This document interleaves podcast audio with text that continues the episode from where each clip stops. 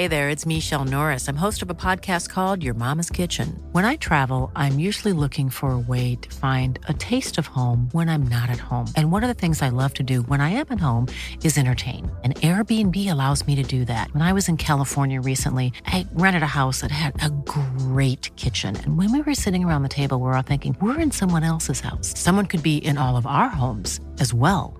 If you have a home, but you're not always at home, you have an Airbnb. Your home might be worth more than you think. Find out how much at airbnb.com/slash host.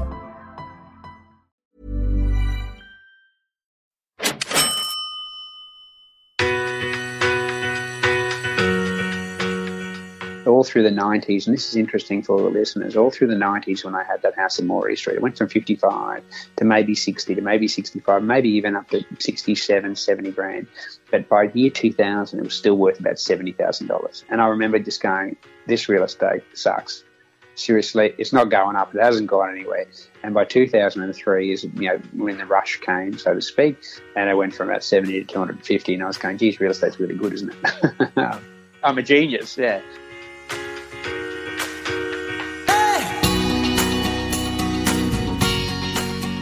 This is Property Investory, where we talk to successful property investors to find out more about their stories, mindset, and strategies. I'm Tyron Shum, and in this episode on Property Investory, we're talking to Andrew Coronis, whose fundamentals for purchasing investment properties, along his background in the family business and real estate, have provided him with the skills to succeed as a property investor.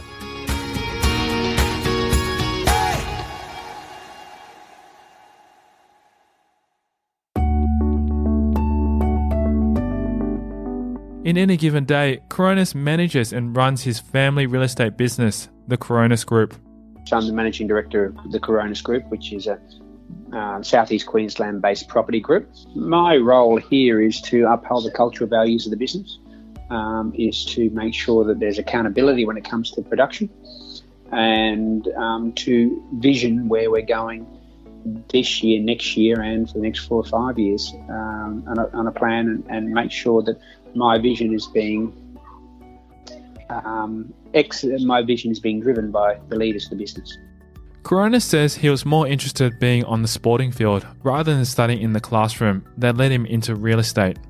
A little bit about myself is that I um, finished school when I was 18 and I enjoyed the sporting field much more than I enjoyed the, the um, academic classroom and I joined my father's very small little real estate office at Stafford in the north side of Brisbane, um, of which I became a salesperson. It was a fairly modest real estate agency at that point, just specialising in a couple of sales a month, and we managed, I think, 40,000, uh, 40,000, 4,000, 40 properties. Um, I have to get my numbers right. Um, fast forward to now, we've got 23 locations. I, I, I, grew from 18 as a salesperson in the business until about 2000, where I took the business over, and my father um, was, I think, um, smart enough and, and willing enough and um, to give me the keys to the office that we'd grown to one office at Stafford, which was reasonably good and, and powerful agency managing in 2002 it was managing about 340 properties and a sales team of six doing about 30 sales a month. Uh, fast forward from 2002 to 2017 now, we have 23 locations over the southeast. Um, we manage 8,000 odd properties um, and we transact um, well over 200 properties a month. Coronis shares his childhood stories and memorable moments, and I find out where he grew up a modest house north side of Brisbane in a, in a, in a place called Stafford Heights. Um, two two elder siblings and myself, um, uh, both sisters, and, and, funnily enough, all three of us have gone into businesses of our own, so to speak. Um, one runs a, fair, a, successful landscaping business, one has a manufacturing business in Melbourne, and um, I've taken the real estate business and grown that. So it's it maybe it's come from the fact that of Greek immigrants and, and descent that um, my great grandparents came over here, or actually grandparents came over here from Greece at a very young age, had to make it work, and maybe that entrepreneurial spirit has come through uh, our family line. I went to St Paul's School of Bald Hills, a good school, um, all boys school, Anglican school. Um, and look, I, one thing that school taught me is about mateship. I love I love school for that. Uh, I've got still got a, you know, a close group of friends. Uh, there'd be 15 or 20 of us that, that get together um, every year. People fly in from all over the world and we're fairly close mates, which is great. Um, but that's what I loved about school, to be honest, is is the ability to um, relate to other humans and have close mateship. Through some work experience, Coronis learned an invaluable life lesson.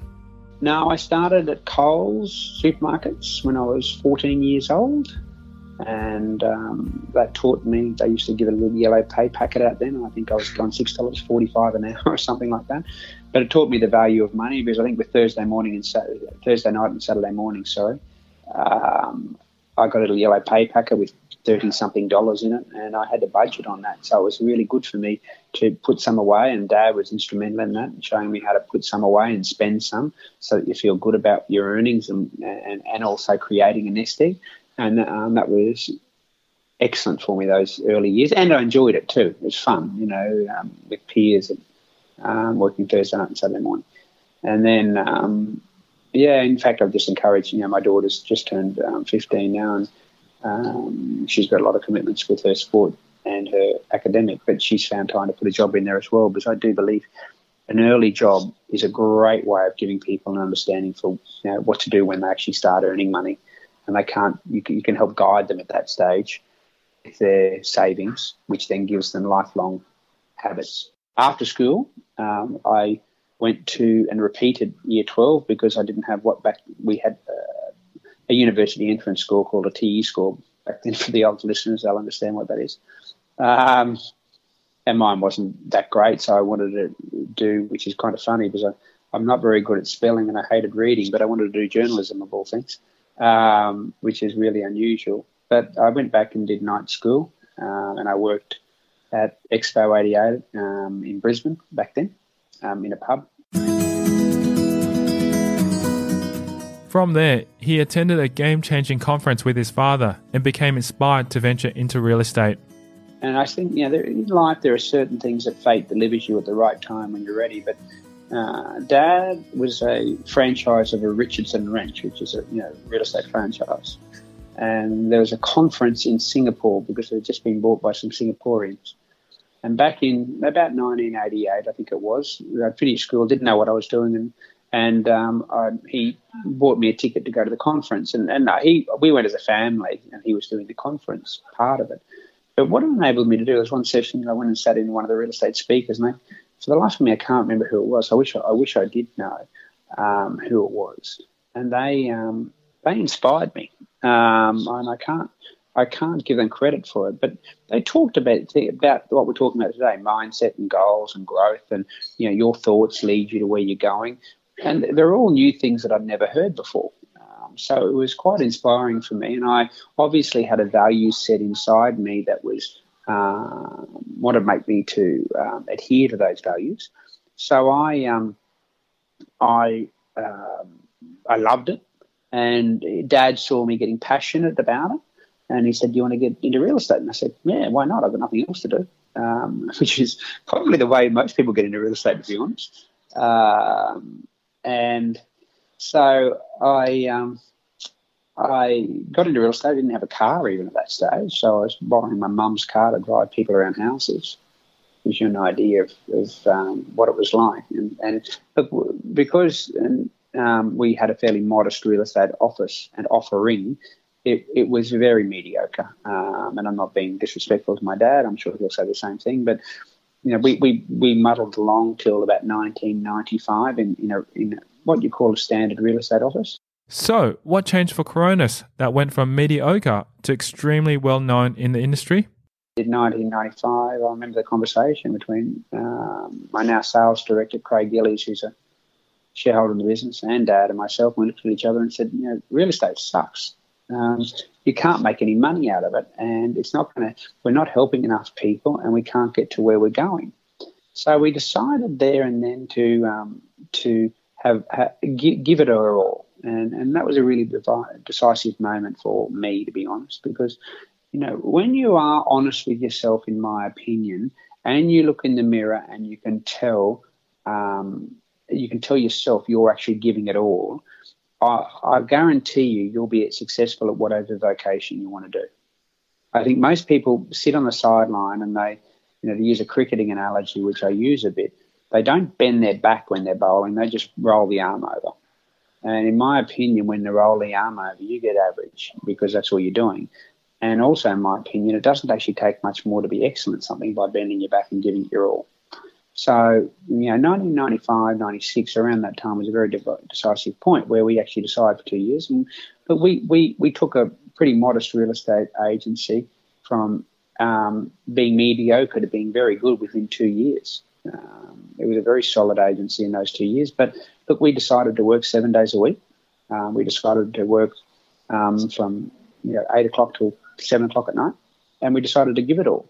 Uh, was it hard? Most definitely. Uh, was it rewarding? Absolutely. But has it paid dividends now? Yeah, unbelievable.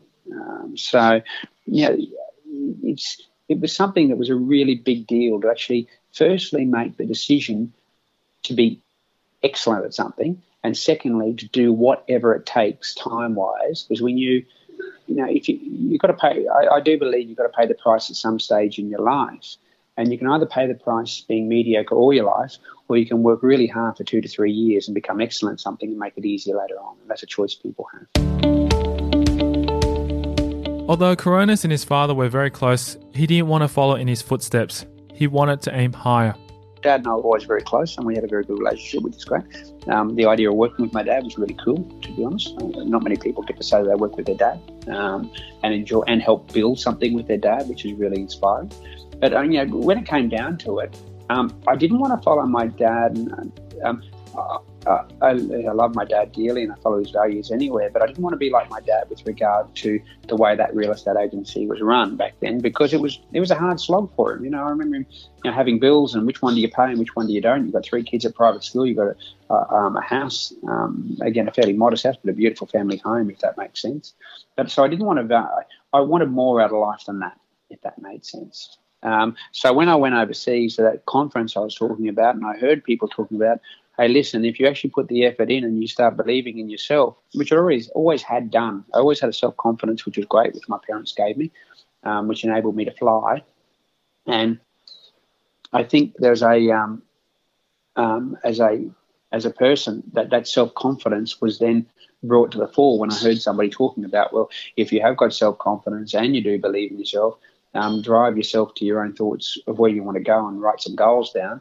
And I think that confidence was that decisive, decisive moment that made me go, wow, okay. And real estate's an opportunity and a, a vehicle. And that's what I'd say. You know, real estate is a vehicle to help you get to where you want to go.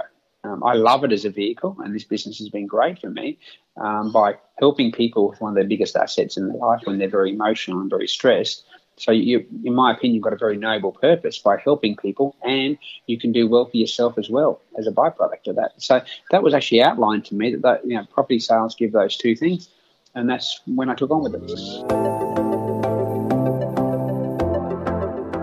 Coming up after the break, we'll delve into Coronis' property investing journey on his first venture into property investing I remember Mum always saying, imagine if we owned all those 40 properties, that's what we did every weekend. And they were, in, in times, it made me think about it a lot. And Dad would say, Mum, don't be silly, you can't afford those properties. How he learnt from his worst investing moment. No, very flash. They were beautiful. There's no doubt about it. But when the market turns the other way, top end flash stuff, which is discretionary spend, really cops it. And that's next. I'm Tyron Shum, and you're listening to Property Investory.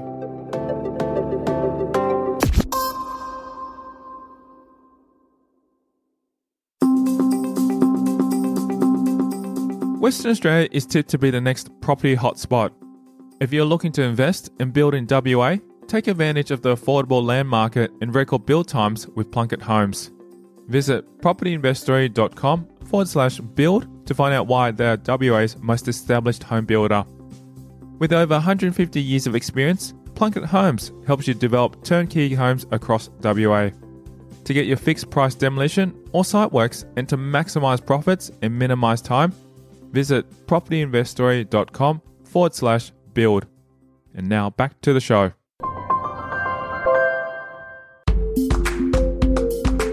Coronis began building his portfolio from a young age when an opportunity was presented to him via his real estate job. When I first started, um, I remember many years because with an old rent roll when Dad had 40 properties managed in that, that office I spoke about originally. I remember mum, because back then everyone paid in cash on a Saturday morning, basically. You, know, you walked down to the real estate office and pay your rent, yeah, um, in cash. And I remember dad had to bring the cash home because he didn't want to leave the cash in the office somewhere. There was, you know, reasonable value. And um, we're talking, you know, 1988 or so, and he'd have a wad of cash most Saturdays on him, not his money, the trust money, yeah, that, that he was bringing home to, to make sure that it was safe until Monday to put in the bank. And um, he, um, I remember Mum always saying, imagine if we owned all those 40 properties, that's what we get every weekend. And they were, in, in times, it made me think about it a lot. And Dad would say, don't be silly, you can't afford those properties. But what had happened was, you know, property obviously is in my blood. And then an opportunity came up when I was 18 years old. There was, there was a young couple who came into the office one Saturday afternoon. This is where I do believe in karma. They came into the office one Saturday afternoon. They're buying a house close to the Stafford office. And um, they said, "Can you do a contract for me?" I said, "Yeah, no problem." I was into helping anybody I can. I always have been, to be honest. You know, I, I, don't mind helping anybody at any stage, no matter if I can get something out of it or not. And that's a big thing for everybody in life, I believe. Um, and I said, "Yeah, no problem." And I said, "Yeah, we're buying this house off this lady here, and um, we need someone to do a contract. You know, how much are you going to do? Do will you charge us?" I said, "No, no problem at all. Happy to do the contract. You know, you're nice people. She's a nice lady. You're all happy. You're doing a deal. Yep." And it was for a house at Morey Street at Kedron. And um, it's interesting, they couldn't get their finance. So the lady came back into the office because I'd helped them out for free and said, um, do you want to sell my house? And I said, yeah. And I looked at it, and it was it was a very cheap house. Funnily enough, it was a one bedroom, fibro house on on 400. What, what is 16 purchase? What is 400 square meters? Which at Kedron no one wanted to buy because it had white edge to it. It was fibro. It had one bedroom. It had all these wrong things with it, to be honest anyway, it was because it was like that. It was you know it was probably one of the cheaper houses around. It was at that stage most of the houses that were, were better weatherboard houses on bigger blocks of land were selling for sixty thousand dollars, and this one was fifty five thousand dollars. It should agree with the um, with the um, the people. And you've got to think, you know, five thousand dollars doesn't sound like a lot of money, but it's nearly ten percent of the value of the house. So you know, it's considerably cheaper anyway, um, she said, "Yeah, I want to sell it." And, um, I said, "Oh, would you sell it to me?" She said, "Yeah, I don't mind. It's fifty-five thousand dollars is what I want. You know, I've had it on the market with another agency, and they didn't sell it, and um, because of all the problems I said before, I said, "Well, I'll buy it." She said, "Fine." So Dad lent me seven thousand dollars, which was nice of him, that I had to pay back um, at hundred dollars a week out of my wages and, and, commissions out of the real estate office. And um, I bought a house at Morey Street, getting fifty-five thousand dollars. I got the first home buyer's grant, and I moved into it for the first six months. Since his initial venture into property investing, he hasn't looked back, continuing to invest as his first property grew in value and he undertook various other projects. It was a great house, and over a period of time, um, I got equity in that house, and then I went and bought another one. Um, and then a mate of mine said, "Do you want to do some townhouse developments?" And I did some townhouse developments. Then I bought another house, and um, and I just kept reinvesting um, into the property, um, which is really into the property market. Um, and, and the old, my grandfather said to me, you know, one thing about property, just don't sell. um, and, you know, that little house went up from $55,000. And it's so hard to imagine, isn't it? So I went from $55,000 in 1988. Um, and I, I moved into it in the end and did a bit of work to it, which was a waste of time because I knocked it down in the end and built something else. Um, but I went from 55 to 255. Now that's that's five times the money, and I think it was 2002 or 2003, which is not that long when you think about it. And it's hard for people to get their heads around how values can climb. I mean, Sydney and Melbourne markets have been doing well. Brisbane's been fairly flat and, and gets it's had a little bit of growth in the last eight to ten years, but not much at all. We're probably back to you know where we were, just a little bit above, um, which I, I think here's my plug for Brisbane. I think it's in southeast Queensland. It's ready to go. Uh, it's got it's got incredible affordability. It hasn't had any growth for eight to ten years, and markets don't sit dormant for that long. Um, you know, I remember all through the 90s, and this is interesting for the listeners, all through the 90s when I had that house in Morey Street, it went from 55 to maybe 60 to maybe 65, maybe even up to 67, 70 grand. But by year 2000, it was still worth about $70,000. And I remember just going, this real estate sucks. Seriously, it's not going up. It hasn't gone anywhere. And by 2003 is you know when the rush came, so to speak, and it went from about 70 to 250. And I was going, geez, real estate's really good, isn't it? I'm a genius, yeah. From this, Coronis has learned to trust that the property will increase in value over time and how to avoid issues in this way the lesson to be learned there is just don't sell. You know, just have faith in the fact that it will go up. You know, if something's at 500, it will be worth a million at some stage. Now, when that some stage is, nobody's good enough for picking, but it will be worth that much money. And if it's two, one million, it'll be worth two million at some stage. Um, so, you know, uh, the only the only reason people, I believe, get into prob- prob- problems with property is they gear themselves too highly. And if interest rates go up or they lose their job, they have to sell. Um, if you don't have to crystallise and you hang on, you will make money out of property. That's what's happened over history. Yeah. So, yeah, bought houses, did some townhouse developments, um, got heavily involved in growing the business from 2000 onwards. So I stopped doing that because I just need to focus on one thing. Uh, and now, generally, I've got um, commercial properties. Um, and look, the other thing too, a lot of those houses that I bought, I got into partnerships with people. Um, I enjoy partnerships. I think they're fun. I've never had any problems with partners. Um, I always put my heart and soul into it, and I've always picked the right partners who are prepared to do the same thing. And yeah, for young people trying to get into the market, um, I just did a first homeowners night for. We've got 330 people that work with us here, and young people are trying to get into the market. I, I worked out that you can buy a house in Brisbane at the moment. So North side Brisbane, a good suburb which is called West Chermside, is about 10 kilometres north of the town, uh, near a big Westfield, near a big hospital, great infrastructure, good area. And you can buy that in Brisbane now. There was just one sold for about $530,000 on 600 square metres. And I worked out for the you know the young guys here that currently on a 97% land, which you can get, um, with a locked in interest rate at 3.99%, which was from ME Bank. I think, I don't know if that's still the case. This is two or three weeks ago we had this talk. They'll be somewhere around that figure. If you put $7,500 in with a partner each, it's going to cost about 300 and something dollars a week to start paying that house off. And I just go, the affordability in Brisbane is unbelievable at the moment. Unbelievable at the moment. So they're the type of things, and a lot of people say, I can't afford it. Well, you know, you got as I said to everybody, it's not my responsibility, your parents' responsibility to find a way. It's your responsibility to find a way and get into the property market because you're going to see growth in it. So that's the other thing. I, I did a lot with partners um, because it makes it easier. There was a time when the market took a turn for the worst, and Coronis discovered an important lesson.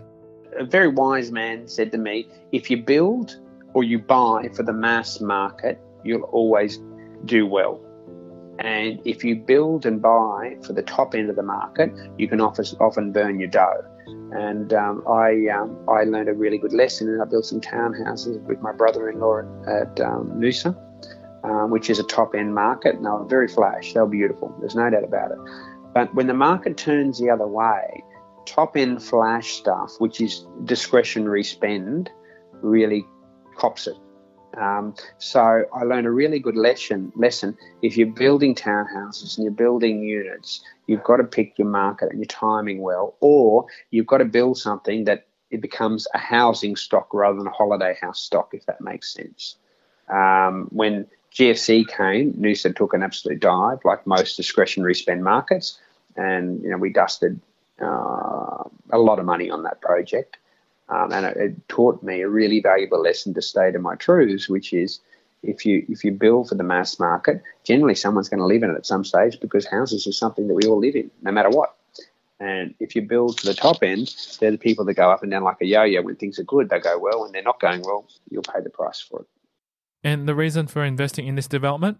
Probably ego. There you go. Yeah, you, know, you become uh, indestructible and you think you can do everything. Um, so you know, yeah, looking back on it, there's no real reason. My brother-in-law built four or five sets of townhouses up there, and it picked the market a lot better and uh, done really well. And he said, "You want to be in this one?" I said, "Yeah, no problem. That'd be really good." Um, but it was against the fundamental. Here you go.